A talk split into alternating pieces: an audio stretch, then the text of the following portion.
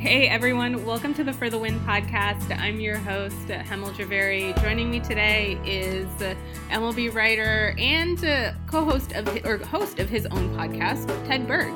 Hi Ted. There's no co. There's no co. No, there's no it. co. No, it's just host. It's just host. Hi Ted, what's going on? I am chilling. How are you? I'm good. It is the second day of the M L B season. How did opening day go? It was fun. I went to the Mets game. I got to work from a baseball game, and that is good. So Ted is here ostensibly to talk about, uh, to give us a preview of the upcoming season, but there's another thing that I really want to talk about before we get to baseball, and that's John Goodman. I found out today that Hemel doesn't appreciate John Goodman. And, like, I feel like I don't even know that this is worth talking about because we're so far apart on this that there's not there's not going to be common ground. And I don't – honestly, like, I just – you're going to take this in the wrong way. Like, I don't even know if I care what you have to say if you don't respect John Goodman. I don't – I mean, I don't care. I don't care if you don't care.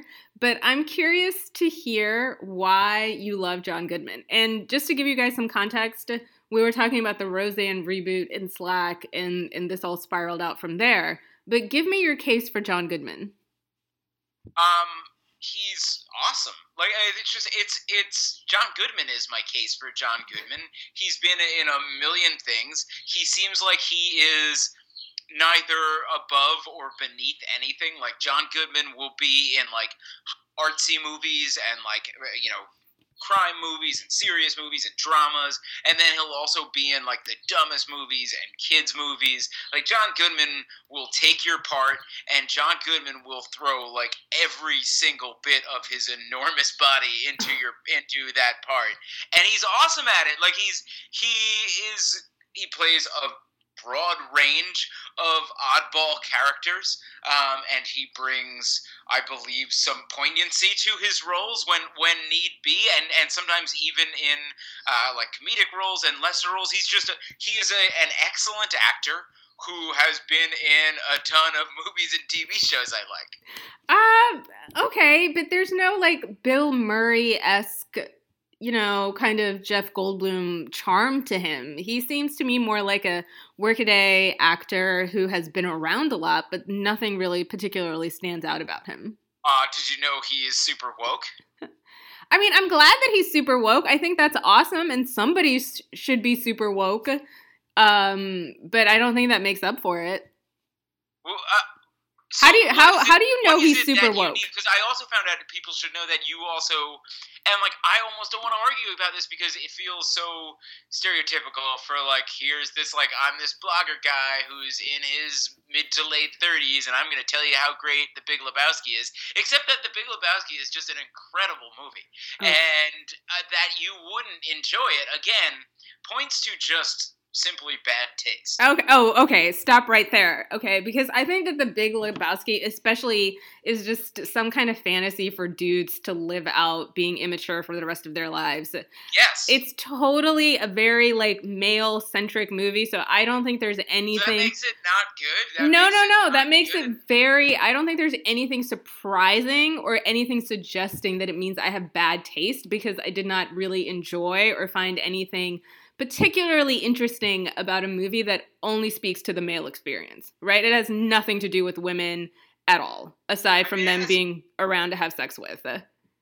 I mean, it's, yeah, that's, that's sort of true. I mean, there are, there are female characters that are central to the story. Um, they all happen to have sex with people in the, in the, in the movie, uh, which is fair. So it's a fair point, but it's still, I don't know.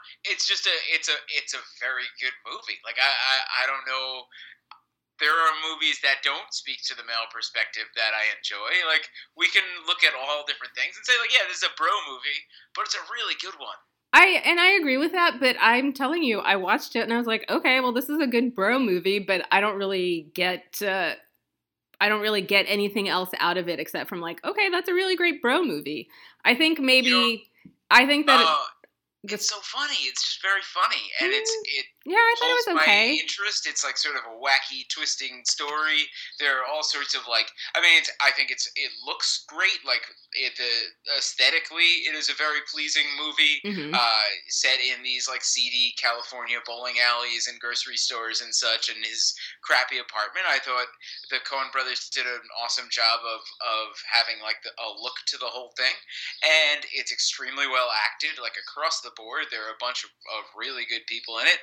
John Goodman certainly uh, included, and yeah, it's just good. I, again, I can't believe I'm even having this conversation. Look, I'm not saying that it was a bad movie, and, and this is the last thing that I'll say about this. It's just that it was a perfectly fine movie, and I don't understand why everybody loves it so much. Okay. I okay. mean, I, I get that because I feel that way about a lot of things, but that, not that one. That one I get. That one I get. Um... Uh, Have you seen? So the thing is, John John Goodman's, like, to pull up his filmography mm-hmm. or his list of T V shows, they're so darn long that like it's really hard to pick. Have you seen Argo? He was really good in Argo. I have seen Argo. I don't particularly remember his role in it, but I remember I he was enjoyed. A big guy who yelled a lot, probably. I, I don't remember either. I'm just saying he was good in Argo because I, I, I just because I assume he was good in Argo. Um, I don't know. I don't remember him in Argo. I just remember that I did enjoy that movie. I'm looking through his IMDb page right now to see what else he might have been in. Um, and he seems to have been in a it's, ton of movies. The movie, it doesn't even matter. Like, it doesn't even matter what movie it is. It's just, John Goodman's just, like, on some studio lot somewhere, and they're like, oh, we're making The Artist. Oh, like, John, bring him over. Like, we have this, here's a part for John Goodman. Oh, we're making Argo. Like, oh, good, John Goodman's already standing there. Just, we need someone for this role. Let him do it. And we're we're making The Flintstones. Oh, we need Fred Flint. Oh, here's John Goodman. He's, he is okay. here at our movie studio. Stick him in the movie. He's gonna do it well. He's gonna put in a A lot of energy, and there's going to be a certain charm to it.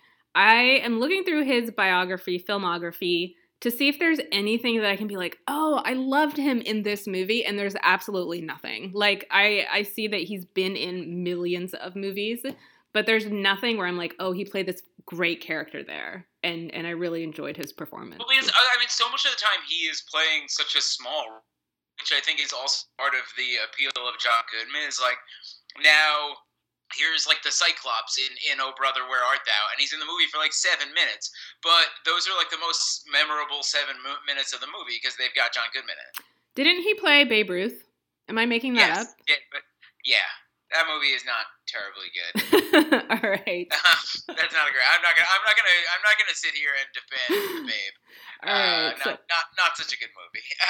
All right, well, I guess I mean I Ralph knew, was a really good movie. If you like dumb things, I don't like dumb things. You know me; I don't have a sense of humor about anything. Yeah, that's true. All right, so moving on, we're not going to come to a consensus about. Have you seen Arachnophobia? Have you seen Arachnophobia? He was like sort of the main guy in that. Nope, never saw that movie either. Huh. Yeah, this is just a, big, a genre. That was a big, you were around in nineteen ninety. That movie was a big deal in nineteen ninety. Yeah, I mean, I was around in nineteen ninety, but I also was not really into, like, spider horror movies in nineteen ninety. I think I just wanted to hang out and, like, read The Babysitter's Club or whatever. All right. sorry. Sorry or that... you were lame. Sorry you were lame. Yeah, sorry that I didn't live up to your John Goodman expectations. Um, moving on to baseball. Opening uh, opening day was yesterday. We got a full season coming up. Uh, what are some things that we should be interested and excited about? Big storylines? Uh, well, so the big thing in baseball the last couple of years has been that guys hit tons of home runs now. And there are sort of two guiding ideas behind why there are so many home runs. And one is pretty simple. It's that they changed the baseball. And it, because the home runs sort of jumped up right around the All-Star break in twenty fifteen, which is really odd. Like, if it was some sort of gradual change in how hitters are approaching their their swings and stuff like that, you wouldn't expect it to just sort of jump right in the middle of the season like that, mm-hmm. uh, especially at this break in the season when presumably they might be supplying new balls. And, and so, and a lot of people have looked at... Uh, you know, actual game-used baseballs from before the twenty fifteen All-Star break and since, and found some differences that are they're within Major League Baseball specifications. So they, Major League Baseball gives you a range of specifications for the baseball, and so they're within the range, but they're big enough to account for a lot of the difference in home runs. So that's one idea. And then there's the other idea, which is also a true thing, is that hitters are trying to hit more home runs, and so they are swinging up at the ball a little more, try to hit it in the air, um, and so hitting a lot more home runs that way. So the big thing now in baseball, and one sort of the big thing I think a lot of people will be watching all year, is how many home runs guys are going to hit. I think that there might be, like, it, to me it almost seems improbable that no one was chasing big numbers of home runs last year, whether, you know, sixty-one, Roger Maris' number, or even, you know, the seventies where, where Mark McGwire and, and Barry Bonds were, just because there are so many homers that it feels like some guy's going to do that. So that's one thing I'm going to look for this year. Uh, there's this pace of play thing has always been a, sort of a long lingering thing. Oh, yeah. Weren't there, isn't there a rule change this year about pace of play? Uh, so they, they made a couple. The, the big one that they were going to make, they didn't make. They were going to add a clock for between pitches, and basically the players hated that idea so much that the league had to back off of it. Uh, and so they've changed it by making it now, you can only visit the mound six times in a game. Uh, and so and that includes the, the coaches or, or the catchers or, or the infielders or whoever else. And so we haven't seen that. I don't know how that's going to be enforced. And we haven't seen a need for it yet, um, but that is one change. And there, there's just sort of this supposed, like, good faith agreement to try to speed it up a little bit. So let me just say that six times still seems like quite a bit. Uh, I understand. I mean, I understand that if you get into these, like, long uh, extra inning games, six. You know, yeah, that's well, rare. Get, but I think they get more when they get the extra innings. But and. and I agree that it seems like a lot of times, like, and and to me, a lot of times it feels like every time now a guy gets to second base, then everyone needs to conference about the signs, and I kind of feel like maybe just memorize them, maybe just learn the signs, you know, and and I and like I know I sound so crotchety about that, and I know that, like, sign stealing is a thing, and guys are definitely trying to do it, and teams definitely need to protect their signs, but. Get better at it. Just get better at it so you we don't have to watch you stand around and talk about it. Yeah, I, I completely agree with that. I don't think that's being crotchety. I think that's a totally reasonable request. Like, do a little bit of work, guys. Um, right? Yeah. Uh, what about Shohei Otani? He had a pretty pretty good debut, living up to the hype. Uh, well, he got a hit. I mean, he so he had a really bad spring training, and I think that's kind of, uh, it's deadened a little bit of the hype machine around him. Oh, okay. Uh, He, it'll be interesting to see how that plays out. So he looked, like, by, by pretty much all accounts, he looks better as a pitcher than as a hitter. And there were some questions about, like, maybe they'll start him off in the minor leagues just to sort of take the pressure off off the transition a little bit uh, after he didn't have a great spring. I think that they need him in the starting rotation, and to sort of honor whatever agreement they have with him, they're gonna they're gonna use him as a hitter. And he got a hit yesterday. The and this is not from, like, speaking to scouts or anything. This is just stuff uh, stuff I've read and, and just sort of generally heard. It, it sounds like he is ahead. Uh, he is like closer to ready to be good as a pitcher than as a hitter. Mm-hmm. Um, but the other thing aside is that he was he was really good at both in Japan, which is a really high level of baseball. So there's a lot of evidence that he'll figure it out. How excited are you to have Mike Trout back in your life? Uh, it's good. It's good. Mike Trout actually had his first career oh for six day yesterday. And so that's a little distressing to me, but uh, it's probably just a weird fluke thing. Just a bump in the road. Uh, um... Among the teams, you know, to really watch, uh, the Angels, anybody else that you think really deserves attention or that might fly under the radar? It's a, it's kind of a weird year because the, the teams that are, it feels like the teams that are going to win the divisions are, like, set from the outset of the mm. year. Um, and, and that's going to change, and guys are going to get hurt, and some team is going to surprise people, but right now, so many teams are kind of in tank mode, where they're like not they're not really trying to contend right now. They're trying to collect young players and, and contend two or three years from now, or even, you know, next year. And so sometimes what happens is is clubs explode out of that a little bit faster than you expect. Like the Astros everyone knew the Astros were eventually going to be good, but the Astros wound up being good in like twenty fifteen, which was a year or two ahead of what people thought the schedule was. Uh, and so like there's a chance that a, a team like the Phillies could do that. Uh, I even think the White Sox could do that. Uh, but there's, for the most part, it feels like there are, you know, the Nationals, Cubs, Dodgers, uh, Red Sox, Yankees, Indians, and Astros are just like, those are the the best teams. And then everyone else is kind of, there's like a big mix of teams in the middle, and then a bunch of teams at the bottom. There's like the the Tigers and the Marlins and probably the Royals, and like there's a few teams that are just not going to win. It's there's not a lot of parity in the league. I think, you know, it feels like every year with the N H L season, it seems like you've got the the teams that everybody knows is going to do well, like the Penguins and the Capitals to a certain degree, and then once it's playoff time, everything gets mixed up. But but there's always there always seems to be so much parity in the N H L that, yeah, this is how it's leaning, but it could go either way, and it doesn't sound like that's happening this season in, well, in baseball. Well, yeah. So what will what will happen in baseball? And and this has been this is a, a sort of a rare era, I think, for baseball. Usually there are divisions where there it, it looks like they're going to be a lot closer. Um, where there will be parity, I think, is in like the wild card races, especially in the National League, because there's just a, a bunch of teams. There's like the Cardinals, the Brewers, the Mets, uh, the the Giants a little bit, the Rockies, the Diamondbacks, who are all like pretty good teams. And so I think you could see a lot of those teams like sort of in uh, like eighty-six win range by the end of the season, and then uh, that might make things pretty exciting. Um, and moving on to a thing that you like to talk about and kind of mixes both of your passions, baseball stadiums and food. You guys tried a lot of the food at Mets at, at Citi Field. Is that right? Yes. Um, so if you, and you get to travel quite a bit, like during the postseason, w- what place are you excited to go and try the food? And I don't mean outside in the city. I mean at the park.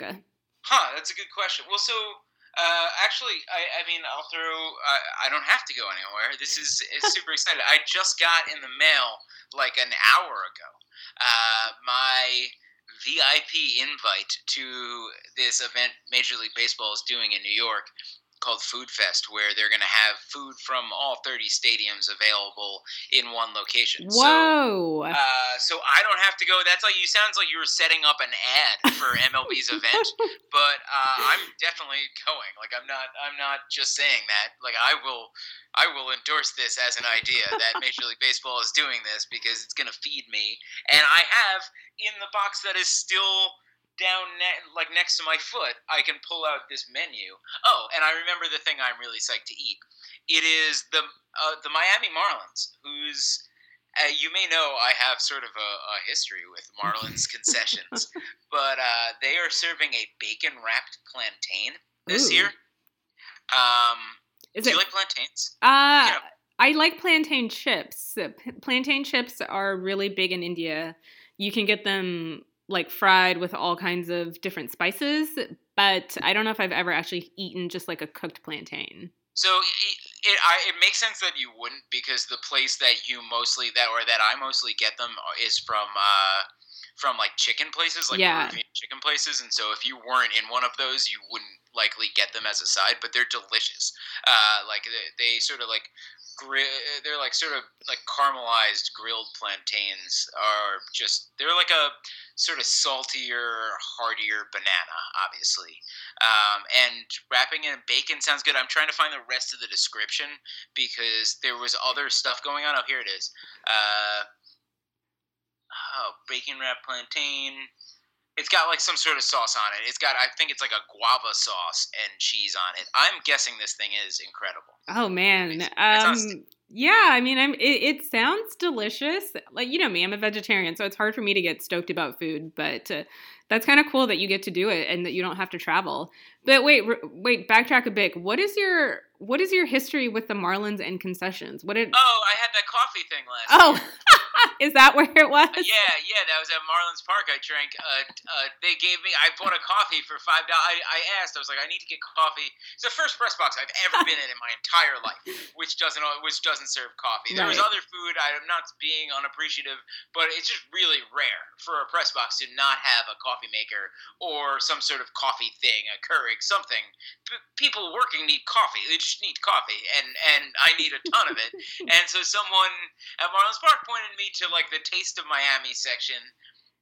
I went to the coffee place. They were all names, I'm sorry, I didn't recognize. I picked one. Yeah, because you're an unwoke white guy. Right, right. Um, and that's fine. I'm not from Miami. I'm not from Miami. I've been I've been to, like, forty-six states, okay? Like, I'm well-traveled. I eat food everywhere. I had never, I had spent, like, a total of two hours in Miami before I was in Miami.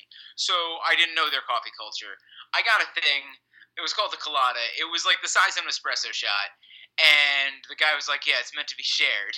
And he gave me, like, four little cups that are, like, the size of the, um, you know when you get, like, the creamer for yeah. your coffee, like, in the little thing? It was just four cups that size. And he was like, yeah, you're supposed to share this with, with three other people.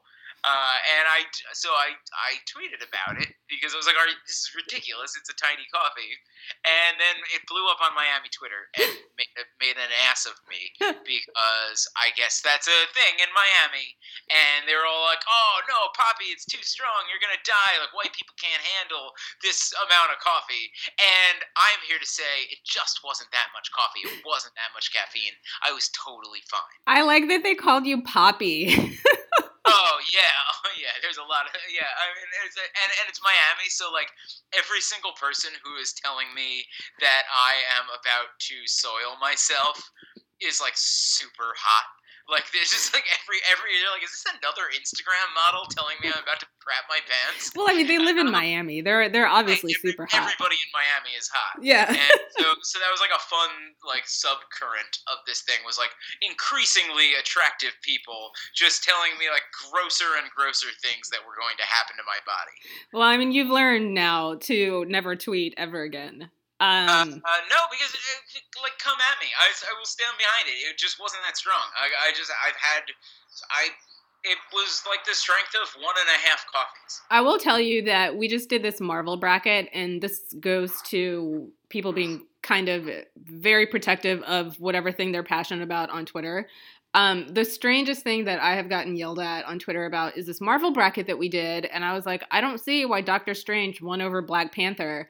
And my mentions oh, were yeah, just like, I don't, wrecked. I don't, I don't know the Marvel world as well as you do, but based on what I knew, it felt like every single one of those matchups went wrong. Yeah, like, like it, it, the whole thing, wrong. I feel like the whole thing kind of unraveled in a way that I was not expecting, um, which is fine. I'm glad that people who are very passionate about their characters banded and sent a lot of page views our way, so thank you for that.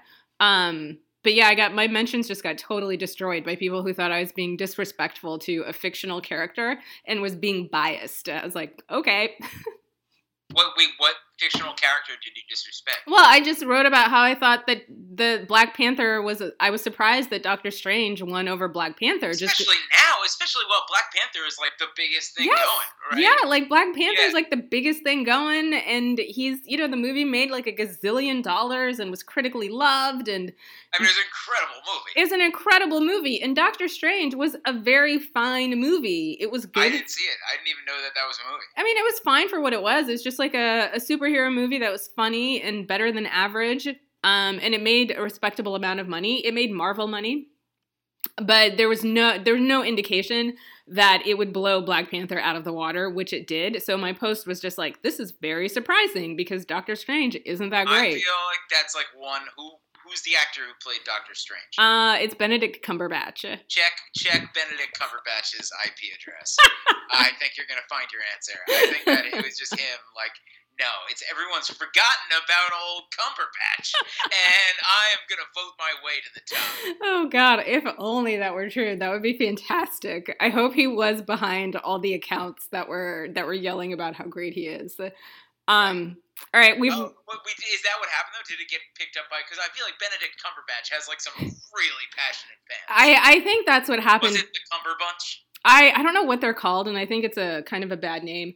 Um, But when I went through, like, my mentions, every now and then it would look like a reasonable person. And then I would scroll a little and I would see, like, eighteen thousand gifts of Benedict Cumberbatch. So I assumed... I, yeah. yeah I'm so, online to celebrate Benedict Cumberbatch and nothing else. Yeah, it was... there's. I mean, I think there might have been a lot of people from Southeast Asia because I picked up a lot of followers and their accounts are all in, like, Malay or Chinese or something, so... Is... Is that a thing? Is there a Southeast Asian Cumberbatch appreciation subculture? I, I feel like there must be that because feels worth pursuing. I, I think that the I think that there's a Benedict Cumberbatch fan club somewhere in Southeast Asia, and they all decided that they were going to make him win, and it worked. Well, I, know, I mean, a big part of why these movies are so successful is that they're all huge over overseas, right? Yeah. Like that's and that's why you see increasingly few like. subtle movies in movie theaters now, right? Because like the things that, that rely on just dialogue just get lost in translation when they're, when they're sending them overseas. Yeah, there there has to be, like it has to not just relate to an American audience, but to an international audience. Um, so I watched Pacific Rim Uprising last weekend because I'm low-key a big fan of that franchise. Well, it's franchise now because they have two films. That's but, like the Rock and Sock and Robots movie. Yeah, it's like giant mo- giant monsters fight giant robots. Like it's such a great... premise. It still it has it has the guy from uh, Sons of Anarchy, right? Oh, no, the reboot doesn't. The new one doesn't have him in it. Okay. Uh, I liked I liked the first one. I don't remember that much of it, but I remember being like, oh, that's a pretty good movie. Yeah, I, I liked the first one quite a bit. I thought that it was it was Guillermo del Toro, and for all the flaws that it had, it was a good movie. Um, but this one, the, the reboot was, you could just tell right away that it had to appeal to a large audience that might not understand English that well because there was very little dialogue and what dialogue there was was really kind of simplified so that if English wasn't your first language, you'd still be able to understand it. And, and yeah. It felt very deliberate. And I, I feel that like a lot of times when I'm like, cause I, I, I almost exclusively see movies where stuff, but like I am also, I'm saying like, oh, they, the real good movies can't play in the theaters anymore. And then I am one hundred percent all of my ticket money goes to like big budget action films. So I'm also at fault, I guess. But I do notice increasingly that it's like, man, this is not what people talk like. They are just telling you the plot of the movie outright yeah. now, you know? Yeah. yeah. It's like straight uh, exposition. Um, right. All right. Well, we're... totally have we- veered wildly away from baseball and John Goodman. Um, but thanks for hanging out, Ted. I missed My this. My pleasure. Yeah, it's good. We should come back on. Oh, can can we? Can I? Can I promote? Oh my God! Yeah, I was gonna say. Podcast? Yeah, I was you gonna help come you. Come on but... again and answer more questions begrudgingly. Begrudgingly, yes. Uh, Ted's podcast, by the way, is called Ted Quarters, and it's available on iTunes. So you should. Subs- and Google Play. It's on Google Play. Ooh, and Google Play. So you should subscribe to that. And thank you very much for hanging out with us, and we'll see you next week.